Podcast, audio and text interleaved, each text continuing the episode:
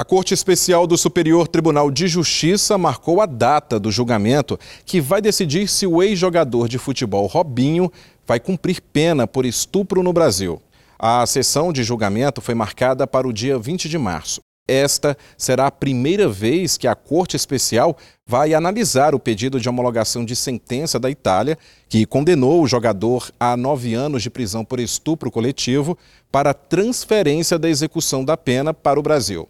Na contestação ao STJ, a defesa de Robinho alega que a homologação da sentença a favor do pedido do governo da Itália seria inconstitucional, pois violaria a proibição de extradição de brasileiros natos.